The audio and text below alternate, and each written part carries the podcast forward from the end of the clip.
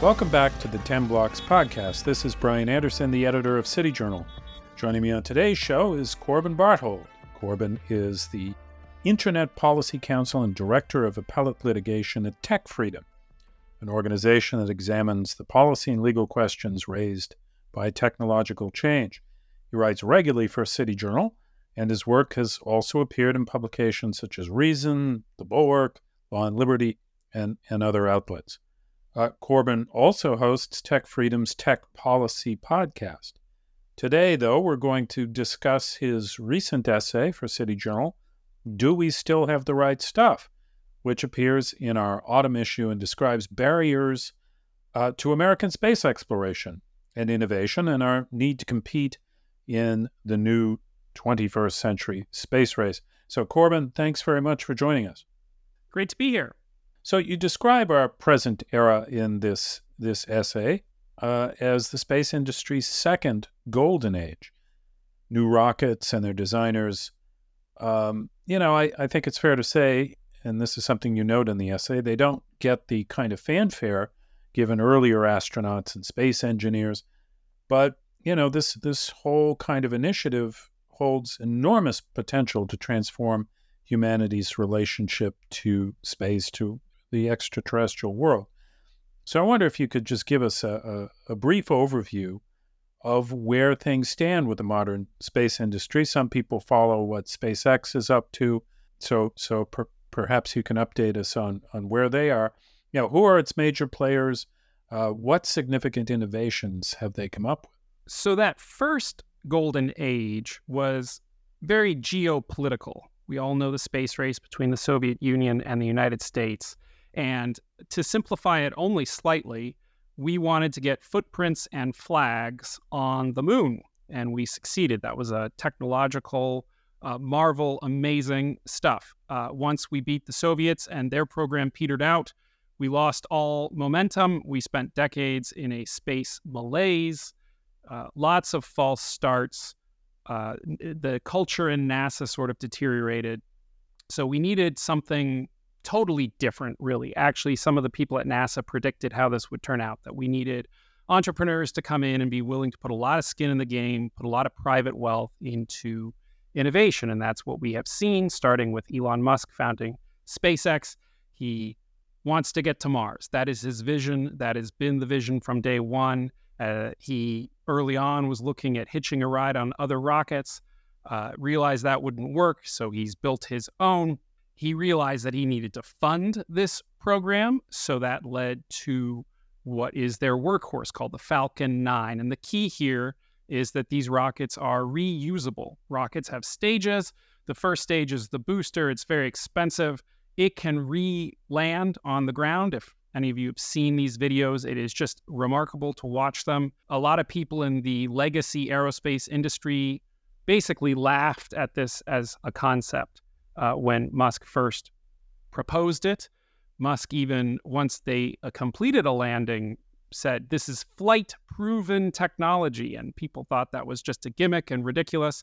And now uh, everybody wants to be on repeat launches of Falcon because everybody understands now that a reusable rocket that's on its third or fourth flight is proven and safer and more reliable than a rocket on its first flight. So SpaceX uh, has basically gobbled up the entire global launch industry. This year, I believe they are responsible for 80% of the global payload into space. That's wow. everybody. That's nations, that's companies, that's everybody. SpaceX is 80%. And so they're just doing remarkable things. Maybe we can turn to, to Starship in a, in a moment. But the wider industry, I should also note, were SpaceX not around, some of these other players would be considered remarkable as well. Uh, Blue Origin is behind SpaceX, but also uh, making great strides in reusable rocketry. There are a lot of private firms that are piggybacking on this. Um, you know, the key once things are reusable, payload to orbit becomes much, much cheaper. So now that opens the way for firms to look at manufacturing in space, creating pharmaceuticals in space. There's a lot of advantages to zero gravity production of drugs. Uh, asteroid mining is being looked at. So this whole space economy can open up from this reusability. Um, and then finally, I'll just mention not only has SpaceX dominated the launch market, but they've used their own rockets to be a vertically integrated satellite internet provider. So they have their uh, Starlink program that has that is now up and running. They are providing uh, low latency broadband from low Earth orbit. Another thing that seemed pretty preposterous 10 years ago that they have made a reality. You, you mentioned, Corbin, NASA's shift from being a kind of uh, bold, dynamic agency that, that really operated with extraordinary efficiency and energy. You know, 10 years after its founding, it put a man on the moon. But you, as you noted, it declined after that point. It, you know, devolved into a slow, very stiff bureaucracy. Call it a space malaise in the essay. I, I wonder what happened there. You know, what, why did it become notorious for missed deadlines, budget overruns? You know, was there any particular force or individual that was to blame for this? Well, first I should tip my hat to Adam Keiper, who at the time was at the New Atlantis, helped found it, and is now an editor at the Bulwark for the term space malaise. I think maybe it makes more sense to turn that question on its head and treat the NASA of the early days as something exceptional within the government. Uh, I mentioned Gene Kranz in the article, and the attitude of failure is not an option, uh, although that term was coined later.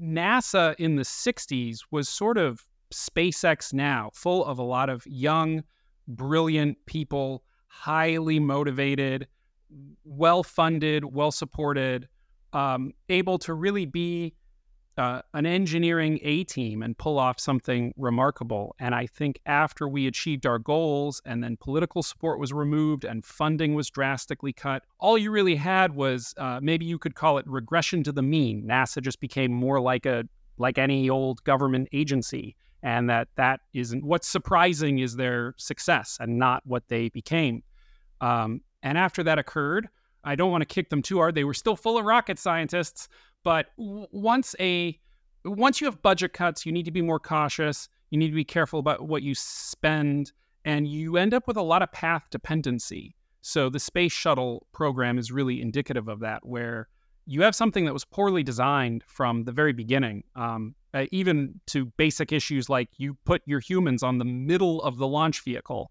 Um, you could actually argue that both the Challenger and Columbia accidents in which uh, 14 astronauts died come down to that fundamental design flaw. And they tried to fix it and fix it and fix it. And, and because you had budget constraints, uh, was a big part of this.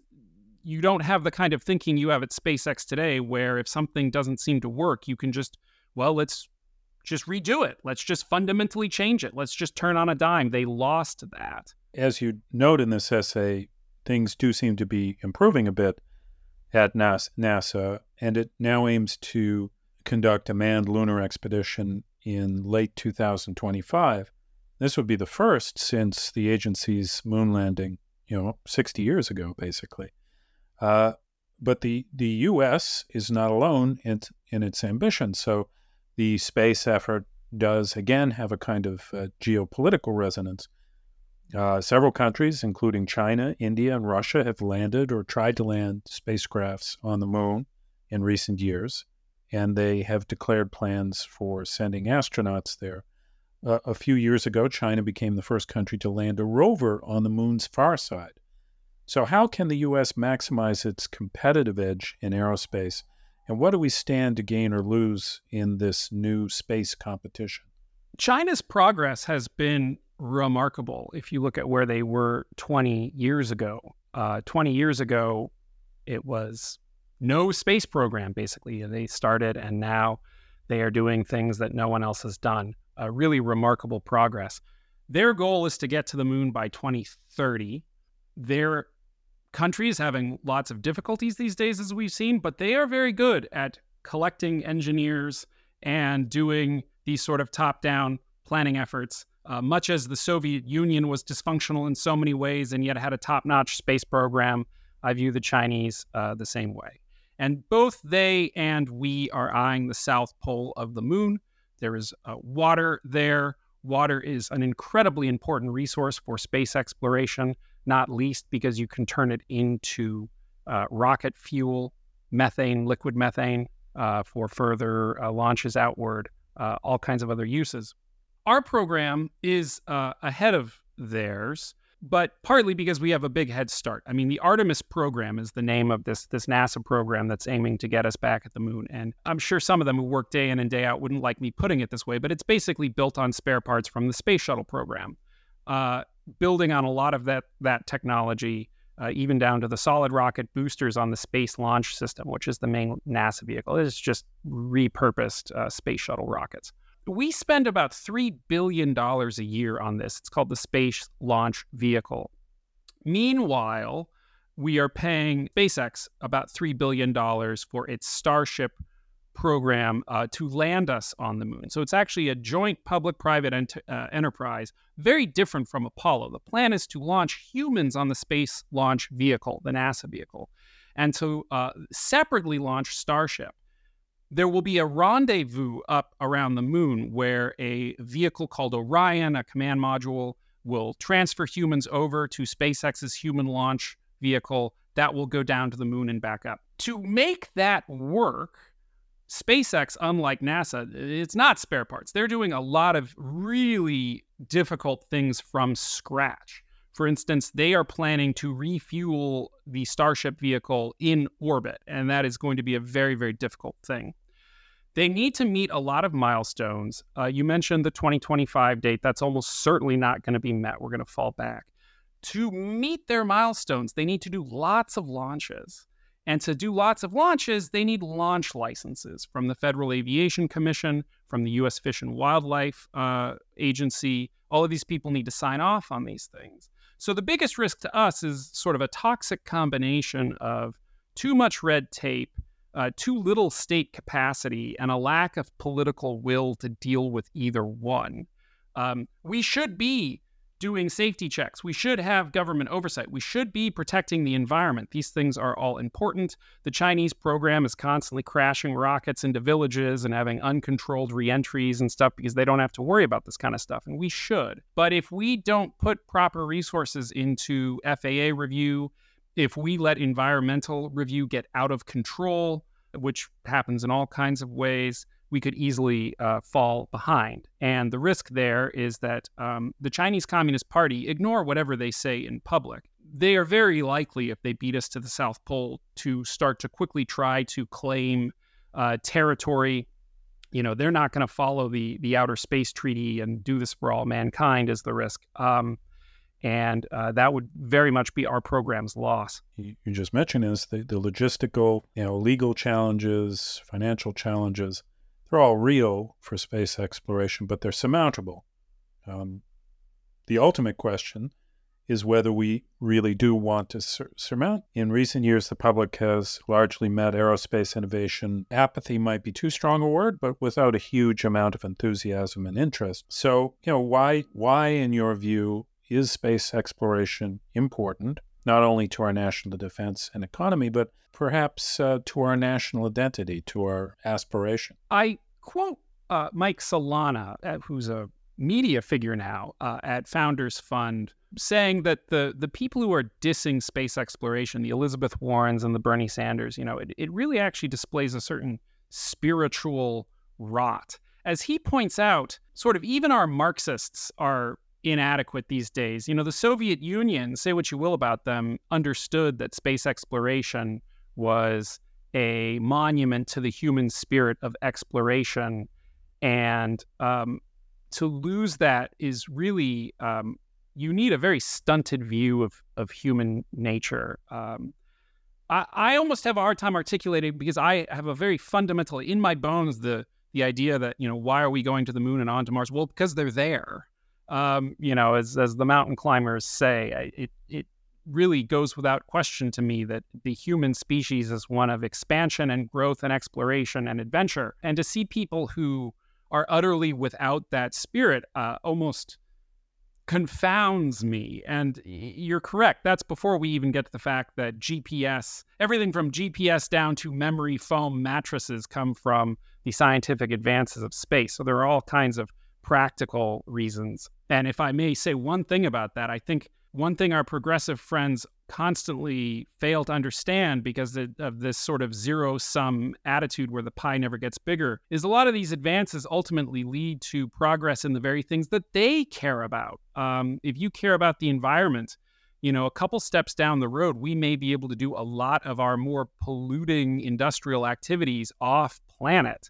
Uh, Jeff Bezos has talked about turning Earth into basically a nature preserve. It's a fascinating and ultimately philosophical question. Well, Corbin, thanks very much. That was a, a great overview. Don't forget to check out Corbin Barthold's work on the City Journal website. That's at www.city-journal.org. We'll link to his author page in the description, and you can find him on X at Corbin K. Barthold. You can also find City Journal on X at City Journal and on Instagram at City Journal underscore MI. As always, if you like what you've heard on today's podcast, please give us a nice rating on iTunes. Corbin Barthold, thanks. Great to talk with you. Thank you so much. Thanks for joining us for the weekly 10 Blocks podcast featuring urban policy and cultural commentary with City Journal editors, contributors, and special guests.